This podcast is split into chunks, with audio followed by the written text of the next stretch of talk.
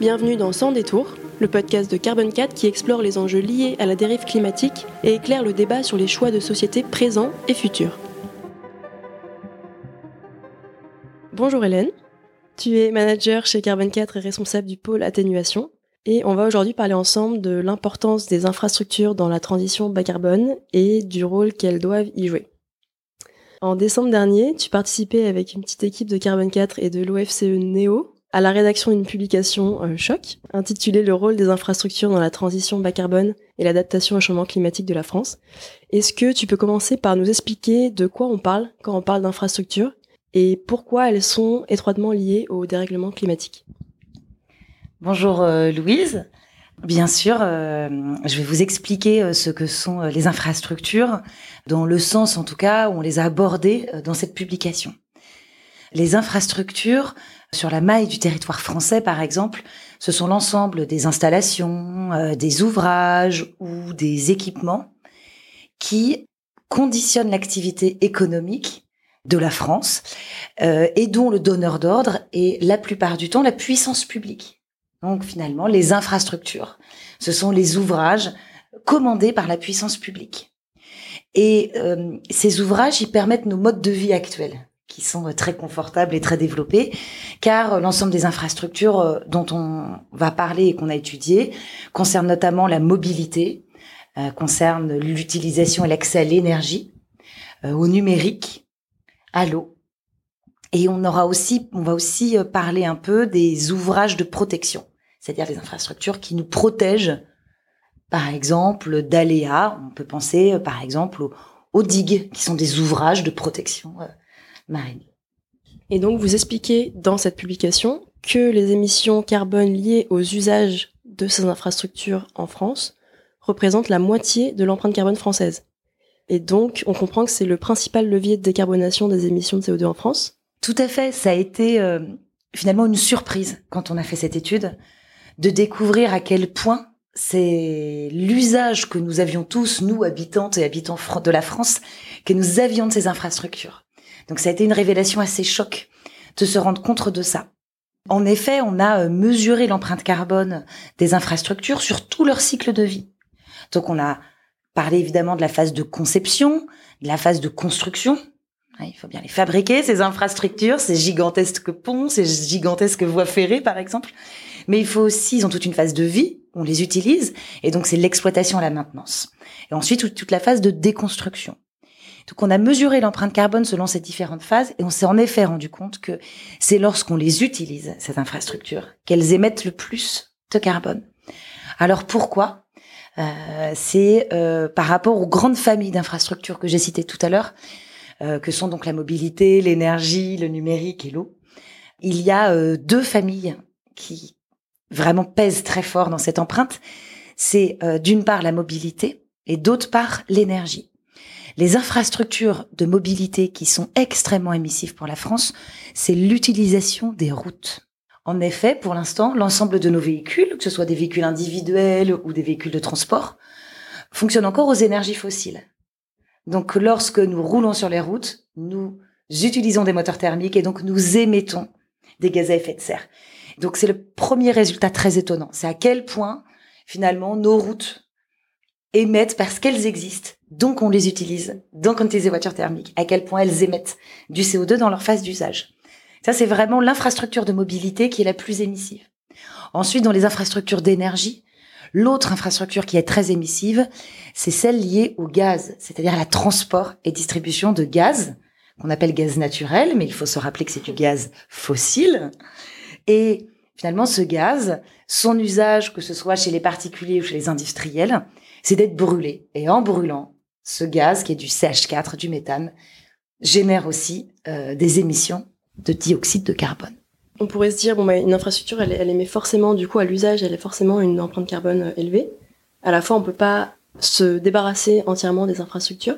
Quel est le plan, du coup, pour l'évolution des infrastructures en France? Face à ce constat, hein, que plus de 50% des émissions euh, françaises étaient liées à l'usage des infrastructures, et euh, par rapport aux différentes catégories d'infrastructures qu'on a utilisées, euh, nous avions la chance de faire un travail de prospective pour euh, essayer de projeter les infrastructures en 2050 dans une France qui serait décarbonée, dans une France qui respecterait la stratégie nationale bas carbone.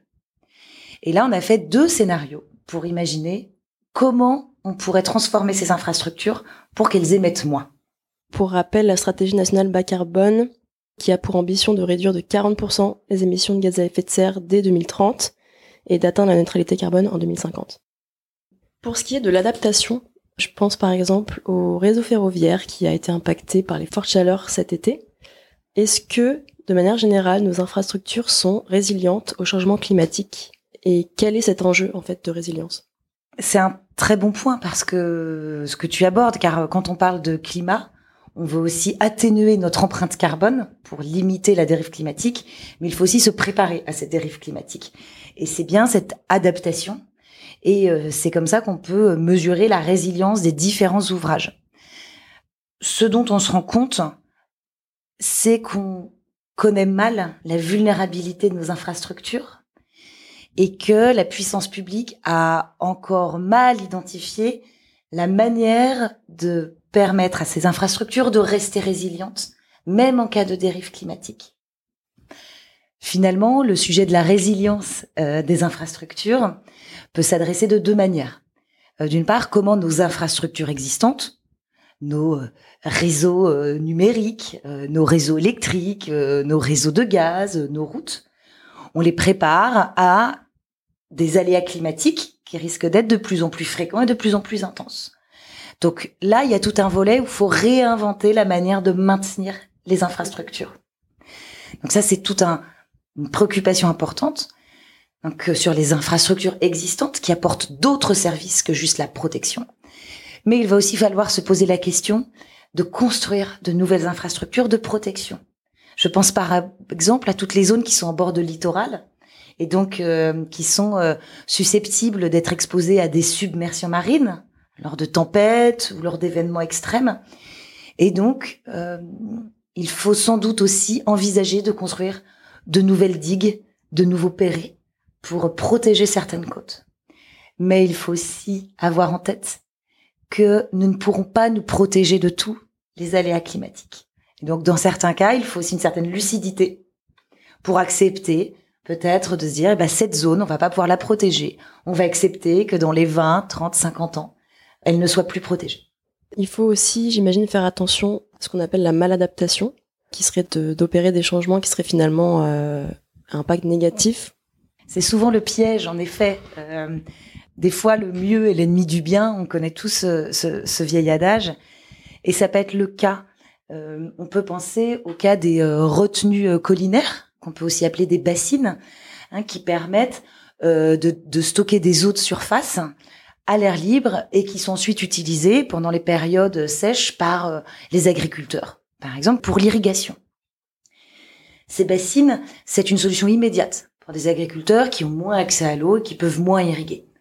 Cependant, cette solution immédiate euh, leur apporte à court terme une solution, mais est contre-productive à moyen terme.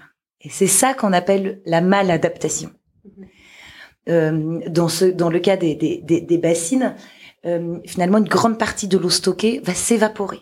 On va perdre entre 20 et 30% de l'eau stockée par évaporation. Et cette eau, le fait qu'elle soit stockée, qu'elle ne soit pas restituée au cycle de l'eau, va aggraver le dérèglement du cycle de l'eau et notamment toute la partie d'infiltration naturelle de l'eau dans les sols. On parle également de plus en plus de sobriété. Le GIEC l'a d'ailleurs introduit dans son dernier rapport. Est-ce que la sobriété va être un enjeu majeur dans l'avenir des infrastructures et de leur usage? Ce qu'on constate aujourd'hui, c'est que les infrastructures que la puissance publique a, mis en œuvre, a déployées en France depuis euh, des dizaines et des dizaines d'années, nous permettent un confort de vie et un niveau de vie avec euh, des modes de, de, vie extrêmement confortables en termes voilà d'accès à des besoins primaires comme l'eau, l'électricité, accès à l'information grâce au numérique, une mobilité facilitée comme on a vu dans l'empreinte carbone actuelle des infrastructures, celle-ci doit se réduire. Donc oui, le premier levier pour réduire les émissions, c'est toujours le plus simple et le plus accessible, c'est en effet cette sobriété. Euh, maintenant, ce qui est intéressant, c'est de voir un peu plus concrètement ce que ça peut vouloir dire sobriété quand on parle d'infrastructure. Euh, Ça peut vouloir dire avoir le courage de renoncer. De renoncer à construire de nouvelles infrastructures qui ne sont plus compatibles avec un monde qu'on souhaiterait bas carbone. Ça peut être le courage de renoncer à euh, étendre des aéroports ou à rénover des aéroports. Ça peut être le courage de renoncer à des doublements de voies. Euh, il y a des infrastructures actuelles qu'il va falloir sans doute arrêter de maintenir et d'entretenir, car leur usage est extrêmement euh, émissif. D'accord, du coup, ça veut dire qu'il y a potentiellement des usages euh, très émissifs qu'il va falloir abandonner. on peut penser par exemple aux jets privés. Mais quels usages moins émissifs vont pouvoir apporter les infrastructures? L'intérêt de se projeter à 2050, justement, c'est d'être capable de proposer aussi de nouveaux modes de vie, de nouveaux usages qui seront eux moins moins carbonés. Donc il y a aussi une part de volonté et d'imagination pour imaginer ces nouveaux modes de vie. Euh, par exemple, euh, en 2050, euh, de nouvelles infrastructures vont pouvoir aussi se répandre. Je pense par exemple aux infrastructures de pistes cyclables. la construction de ces infrastructures est très peu émissive, leur usage aussi est très faible, évidemment, puisqu'on roule plutôt avec des vélos ou avec des mobilités actives dessus. Et donc, typiquement, c'est une nouvelle infrastructure. Et ce, ce sont des usages de mobilité active qui sont à développer, auxquels cette infrastructure permettra de répondre. Donc, non, il n'y a pas que des renoncements. Il y a aussi, euh, il y a aussi de, de, de nouvelles choses à, à imaginer. C'est le cas, évidemment, euh, dans les scénarios que nous avons projetés euh, pour euh, euh, une France en 2050 euh, qui respecte euh, les accords de Paris et, et, et, et avec des infrastructures adaptées, euh, nos scénarios prévoient par exemple une augmentation de l'injection de biogaz à différents endroits du réseau de gaz. Euh, prévoit aussi une augmentation euh, du fret ferroviaire pour permettre de décarboner la route. Ou, ou permettre, on voit aussi une augmentation de l'électrification de la mobilité, notamment avec l'installation de bornes de recharge de véhicules électriques permettant un usage électrique et plus un usage thermique de la mobilité individuelle. On va pas jusqu'à dire euh, qu'il n'y aura plus un avion euh, qui volera en 2050. On n'est pas en train de dire non plus qu'il n'y aura plus un camion thermique qui roulera en 2050 ou, une voiture à essence. Non, on est en train de dire que toutes ces parts qui sont des parts majoritaires actuelles deviendront plus tard minoritaires. Concernant les investissements associés euh, à ces évolutions, qu'en pensent les pouvoirs publics Est-ce qu'ils prennent en compte la mesure des enjeux? Euh, C'est une super euh, question que tu me poses, Louise. Et malheureusement, à celle-ci, je n'ai pas de réponse. Les pouvoirs publics, qui sont les commanditaires de ces infrastructures, sont à tous les échelons territoriaux. Hein, ça peut dans certains cas être l'État, dans d'autres cas les régions, ça peut être les départements, les communautés de communes. Bah, en fonction des différentes responsabilités euh, territoriales que, chacun de ces niveaux de, collectivité a. Euh, nous n'avons pas eu l'occasion, à, à la, suite de cette étude, de discuter plus concrètement avec ces échelons-là. Donc, euh, je suis bien incapable de te résumer ce que pense la puissance publique de l'évolution des investissements. On va conclure sur ton ton ressenti. Finalement, qu'est-ce que tu as ressorti de cette analyse? Euh, comment tu vois l'évolution des infrastructures en France? On a la chance d'être un pays très développé, avec un niveau de, de, de services publics, là je parle des infrastructures, parmi les plus élevés au monde. Il faut regarder nos infrastructures actuelles avec cette lucidité sur leurs émissions, mais aussi euh, leurs, leur vulnérabilité. Ce que je, ce que je retiens de, de cette étude, c'est que nous avons les cartes et les clés en main pour permettre la transformation de nos infrastructures, pour diminuer notre dépendance aux énergies fossiles. Oui, nous avons les cartes en main pour ça. Et pour aussi préparer l'avenir euh, où la dérive climatique sera plus prononcée. Euh, cette étude permet de montrer que même si les infrastructures sont des ouvrages euh, avec une durée de vie très longue. Hein, quand on construit un pont, quand on construit une voie ferrée, euh, c'est pour plusieurs dizaines d'années. Euh, des transformations sont possibles et une priorisation des actions sur ces infrastructures est aussi importante. Là, je pense particulièrement au réseau d'eau. Euh, les canalisations d'eau peuvent avoir une durée de vie, euh, je ne sais pas si tu le savais, entre 50 et 80 ans. Énormément des travaux euh, de développement des réseaux d'eau ont été faits dans les années 70. Euh, nous nous sommes rendus compte avec la triste actualité euh, climatique de cet été qu'il y avait une réelle fragilité à la sécheresse en France. Voilà, nous avons et les informations et les connaissances et les moyens, puisque nous avons des moyens importants qui sont liés à la maintenance des infrastructures, pour les allouer spécifiquement aux infrastructures qui le méritent et qui en ont besoin. Qu'est-ce qui nous manque concrètement aujourd'hui pour mettre euh, ça en place? Il y a plusieurs leviers, il y a plusieurs freins en fait qui, qui existent euh, sur la transformation de nos infrastructures. Une des premières difficultés, c'est euh, cet empilement de responsabilités aux différents niveaux des collectivités territoriales, qui fait que pour un territoire donné, c'est difficile de se concerter pour avoir une vision croisée de l'ensemble des infrastructures. Il y a de telles interdépendances entre les infrastructures d'électricité, de mobilité, par exemple les infrastructures numériques et les infrastructures d'énergie, qu'il faut essayer de les considérer euh, en, en globalité.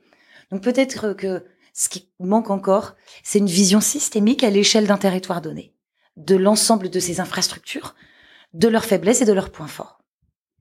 Quand on regarde les financements actuels qui permettent euh, la maintenance et l'entretien, notamment des infrastructures, sans parler des nouveaux projets, on se rend compte qu'il y a des budgets colossaux qui sont évidemment consacrés par les collectivités, notamment à la maintenance de la route, qui elle-même est carbonée. Et donc, euh, je crois qu'on a euh, aussi suffisamment les cartes en main pour choisir les infrastructures qu'on veut maintenir. Est-ce qu'on veut maintenir des infrastructures carbonées, les infrastructures qu'on veut transformer, est-ce que les infrastructures qu'on veut décarboner, les infrastructures qu'on veut préparer au choc climatique et les nouvelles infrastructures bas carbone qui vont nous permettre de garder un niveau de vie complètement décent, euh, mais qui sont soutenables. Très bien, merci, merci Hélène. Merci Louise. Merci de votre écoute. N'hésitez pas à partager nos épisodes et rendez-vous sur le site de Carbon 4 pour approfondir ces sujets. À bientôt.